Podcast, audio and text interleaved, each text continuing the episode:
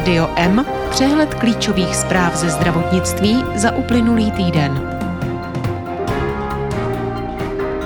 Dostaňme do primární péče více peněz, vyzývá nová koalice praktiků, zubařů a ginekologů. Věkové rozpětí očkování proti HPV i meningokoku se rozšíří. BZP už má v ruce návrhy na regionální onkologická centra. Do sedmi let skončí až 900 pediatrů, varoval ředitel Dušek v Senátu. Projekt ukázal, jak změní závěr života nemocniční paliativní týmy. Odbory rozzuřil návrh státního rozpočtu. Screening rakoviny plic zachytil včas skoro stovku nádorů. Výběrové řízení na ředitele SÚKLu bylo zrušeno. Ministerstvo chce, aby každá nemocnice měla ombudsmana. Střevní mikrobiom je za nejednou nemocí, tvrdí lékaři. U legalizace konopí čekáme na Německo, říká ministr Válek. Evropská unie má první schválenou vakcínu na RS virus.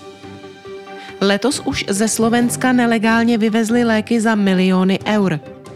Trh s léky proti obezitě se do konce dekády zvětší 18krát. Hrazení léků šetří náklady systému, zjistila kanadská studie. Evropský parlament schválil nová doporučení proti antimikrobiální rezistenci. Primární péče v České republice trpí závažnými neduhy, krom stárnoucích lékařů nebo rozevírání nůžek mezi ambulantní a nemocniční sférou, je to i nedostatek financí. Uvedla to na kulatém stolu Koalice pro primární péči, v níž spojují síly praktici pro dospělé i děti, zubaři a ginekologové. Předseda Združení praktických lékařů Petr Šonka upozornil, že primární péče byla při rozdělování evropských peněz určených na posílení a obnovu zdravotního systému po pandemii covidu zcela opomenuta. Ministr zdravotnictví Vlastimil Válek uvedl, že v novele zákona o zdravotních pojišťovnách by mohl být zahrnut nějaký fond, do kterého by přispívaly pojišťovny a sloužil by pouze na posílení primární péče formou dotačních titulů. Léky na e-recept si mohou vyzvednout čeští pacienti už i v Polsku, v jako první zemi v Unii. Musí ale počítat s tím, že léky vyzvednuté v cizině sami zaplatí a následně jim je pojišťovna proplatí. Sněmovna schválila změny v očkování.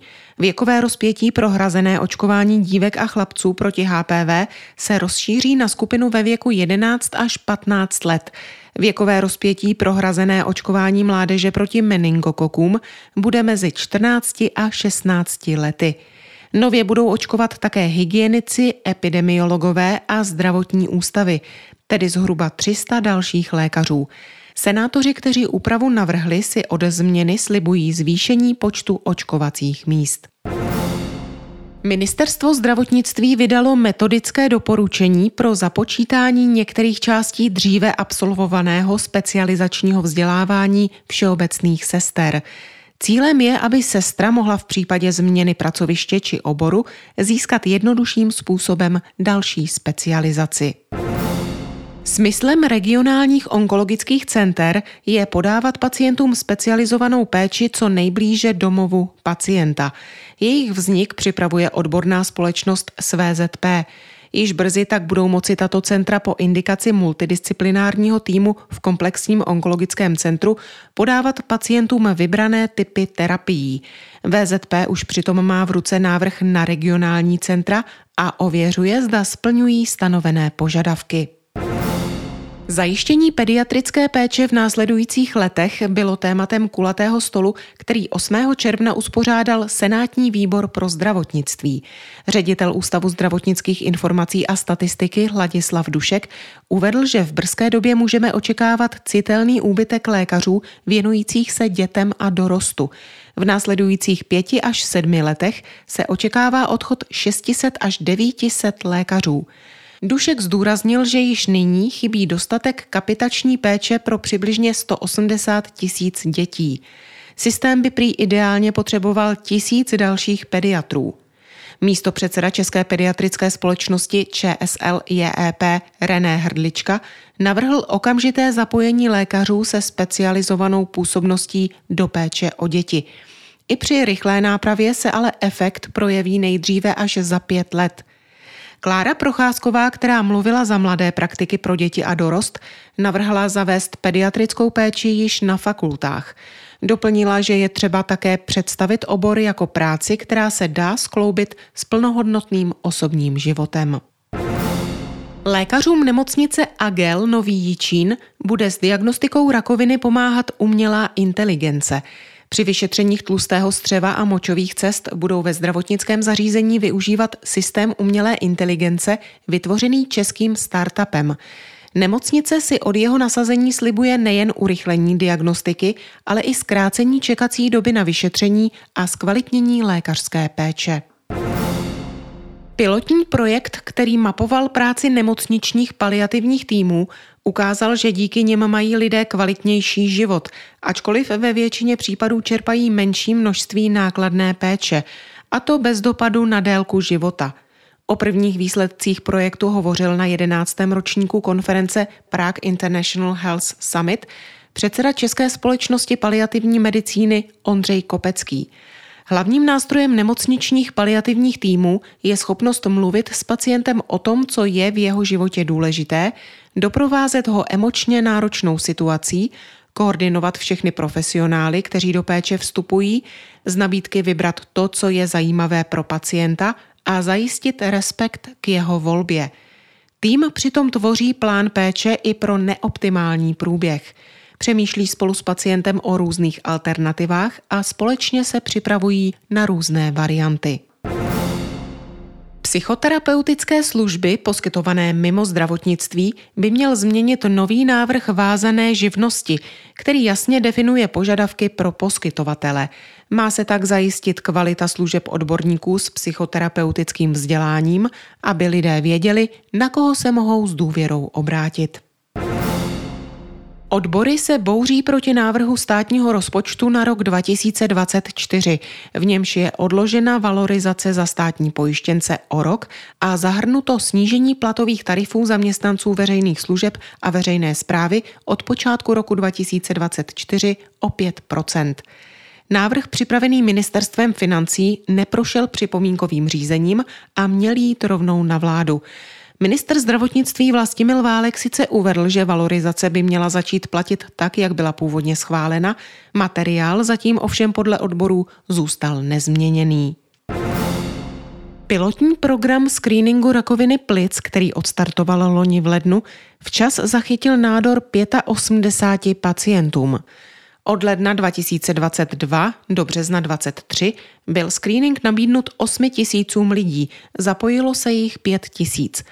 Této chorobě ročně v Česku podlehne přes 5 tisíc lidí, protože nádor bývá odhalen až v pozdních stádiích.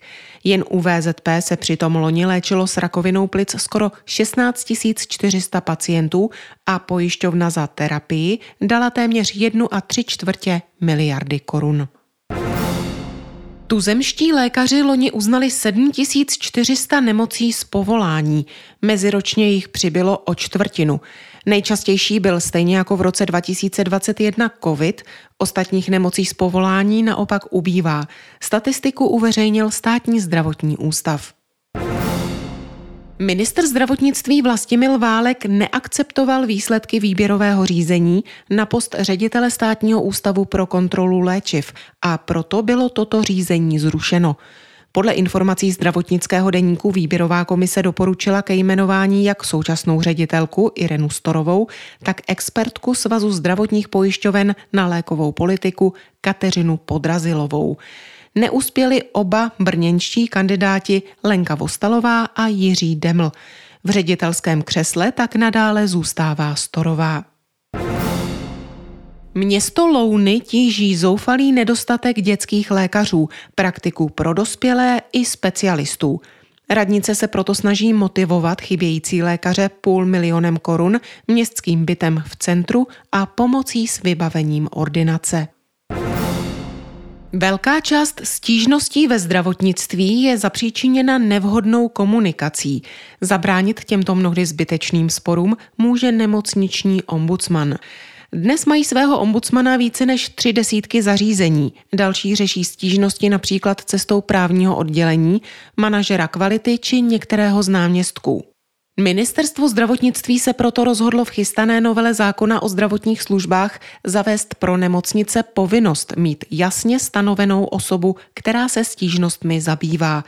Zároveň by v červnovém ministerském věstníku měla vyjít metodika pro nemocniční ombudsmany, v níž jsou zakotveny principy efektivního řešení stížností prevenci onkologických, metabolických i neurologických nemocí patří i starost o střevní mikrobiom. Jeho narušení totiž zvyšuje vnímavost k infekčním nemocem i duševním chorobám. O střevním mikrobiomu hovořili lékaři na sněmovním semináři Výboru pro zdravotnictví. Předsedkyně České mikrobiomové společnosti ČLSJEP Helena Tlaskalová Hogenová uvedla, že rychle přibývá lidí s narušeným přirozeným prostředím ve střevech, což dokládá boom civilizačních chorob, se kterými se potýkají průmyslově rozvinuté i rozvíjející se země. Poměrně radikální změna životního stylu v posledních 15 letech podle jejich slov vedla k takzvané dysbióze, tedy změně rovnováhy v lidském mikrobiomu, v důsledku čehož narůstá počet chronicky nemocných lidí, například s diabetem, obezitou, srdečními nemocemi. Oslabenou střevní mikrobiotu u lidí podle ní dokládá i vysoká úmrtnost v době covidu, kdy ještě nebylo dostupné očkování. I když Národní protidrogový koordinátor Jindřich Vobořil aktivně dlouhodobě prosazuje legalizaci konopí v Česku, podle ministra zdravotnictví Vlastimila Válka to na schválení potřebné normy od ledna 24 zatím nevypadá. Ministr Válek řekl, že čeká na kolegy z Německa, kteří se o podobný krok také pokoušejí.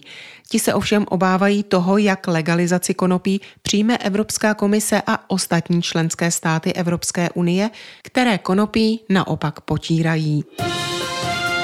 Rádio M ze zahraničí. Orgány Evropské unie poprvé schválily používání vakcíny proti respiračnímu syncitiálnímu viru. Jeho neobvykle intenzivní šíření tuto zimu působilo problémy v několika zemích, včetně Česka. Konečný souhlas s nasazením očkovací látky od farmaceutické společnosti GSK udělila v úterý Evropská komise. RS virus ročně způsobuje tisíce hospitalizací a úmrtí. V době letošní omezené dostupnosti léků v rozporu se zákonem vyvezli reexportéři ze Slovenska léky v hodnotě přibližně 4 miliony eur. Šlo převážně o cytostatika, imunosupresiva a imunoglobuliny. Vyvezly se léky ze 17 lékáren, které na základě sfalšovaných předpisů anebo opakovaně použitých receptů objednávaly léky z takzvaného emergentního systému. Ten je určen výhradně na situace, kdy lék není dostupný na trhu, ale konkrétní pacient ho potřebuje. Obrat současného globálního trhu s léčivými přípravky proti obezitě dosahuje kolem 2,5 miliardy dolarů. V roce 2030 se toto číslo zvětší na 44 miliardy. Sedm z deseti uživatelů pilulek na hubnutí budou tvořit občané Spojených států. Vyplývá to z aktuální zprávy analytické sekce agentury Bloomberg. Za dramatickým nárůstem bude stát zejména financování ze systému zdravotního pojištění, což může přinést další inovace. Z nové studie vyplývá, že poskytování bezplatných léků na předpis pacientům přináší celkové úspory systému zdravotní péče – Výzkum provedený v kanadské provincii Ontario se zaměřil na 747 pacientů, kteří si nemohli dovolit své léky, což vedlo k tomu, že si recepty nevyzvedávali nebo prodlužovali dobu mezi jednotlivými dávkami. Polovina účastníků měla léky plně hrazené, zatímco druhá polovina nikoli.